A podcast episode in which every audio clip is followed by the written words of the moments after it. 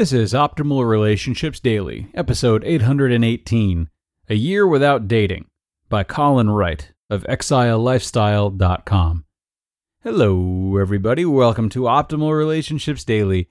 I am your host, Greg Audino, here with you once again for another installment on a show that's all about relationships and how to make the most of them.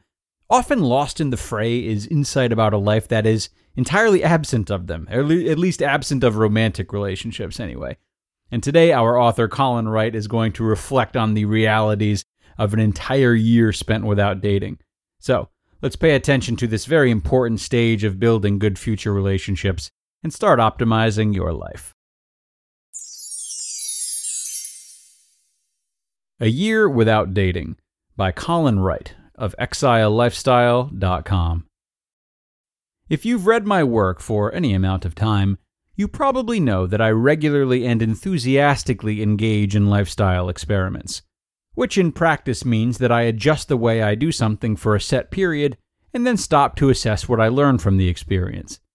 Some of these experiments are short term and relatively simple. You can learn a lot from changing up your caffeine consumption habits or diet for a few weeks, for instance, and deciding to avoid caffeine completely or relegate its use to a specific time frame each day is a straightforward enough system to implement.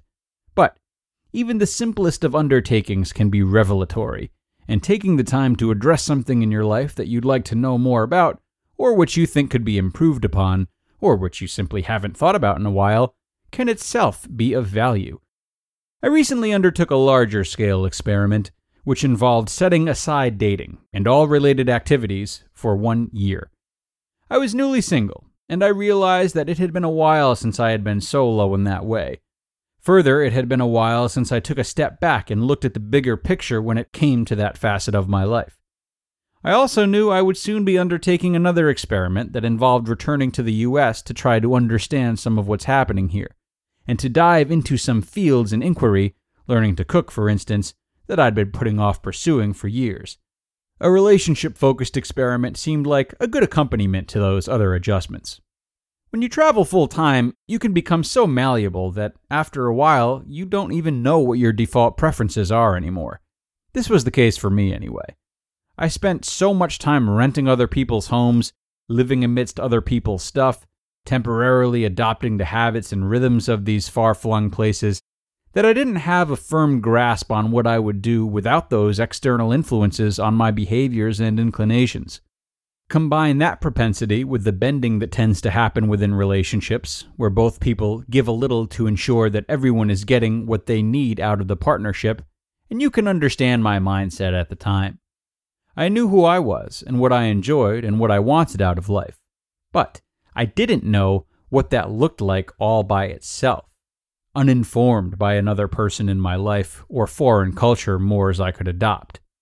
Moving back to the US for a while and having my own blank canvas, my own flat, without anyone else's stuff and history already in place, would help me address one side of that. And eschewing dating for a time, I believed, would help me reset my relationship compass and get a clearer view of myself as an individual than I'd had the opportunity to see for a long time. If I'm being honest, I questioned the veracity of this experience from the beginning. A lot of people go without dating for long periods of time. It's not an unusual thing. What did I expect to learn here anyway? But after the first month or so, the difference between not dating because you haven't met the right person or because you're too busy and not dating as an intentional choice became a lot clearer. This wasn't a matter of longing and waiting for something good to arrive and leaving a space in my world for that potentiality, just in case. It was about filling that space, using all of it. It was in some ways about spending the time I would have spent dating on becoming the person I wanted to be when I started dating again in the future. I'll be writing more about this in the coming months, but a few quick notes about the experience that I think are useful in isolation. First, it's easy to get caught up in the way things are and the way things should be. Not all experiences will be revelatory, but even those involving shockingly mundane things that we take for granted can result in an immense and valuable perspective shift. Second, everything is connected to every other thing.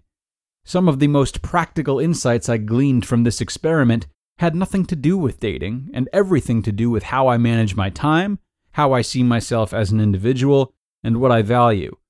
Third, you really can't be half committed to this type of experiment and have it work correctly. The first month or so, my head wasn't fully in it, and I didn't see the benefits or notice many changes.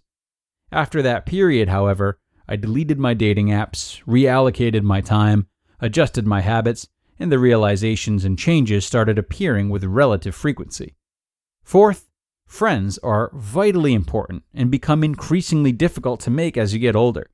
This is especially true when you don't have a school or workplace through which you can make initial connections in a new city. One of the big issues we're going to have to tackle as a society, I think, is how we develop and evolve non romantic relationships throughout our lives, even as our communities become, for many reasons, more distributed and impersonal. And fifth, there's something incredibly satisfying about focusing on personal growth for no other reason than you want to. In other words, to be doing it for you, not for someone else. Other people will no doubt benefit from the improved you at some point in the future. But it's a different experience pursuing that growth because it makes you happy, rather than because of some implied responsibility to do it for someone else. You just listened to the post titled A Year Without Dating by Colin Wright of exilelifestyle.com. Yet another learning experience from the master experimenter himself, Colin Wright. Well, I've gone on here, and even more so on Optimal Living Advice, about how successful relationships are often regarded as our most significant contributor to long term happiness. It's also true that taking time away from them like this can sort of serve as an investment to ensure better relationships in the future. A huge part of good relationships is the time spent outside of them, the time beforehand, in which we craft ourselves and take time to hash out our own values and beliefs on our own terms, regardless of what society knows as normal. Use Colin's tendency to experiment as a reminder that engaging in such a lifestyle will teach you a lot about yourself and thus help you to bring a better formed self uh, to all of your relationships, romantic and non romantic.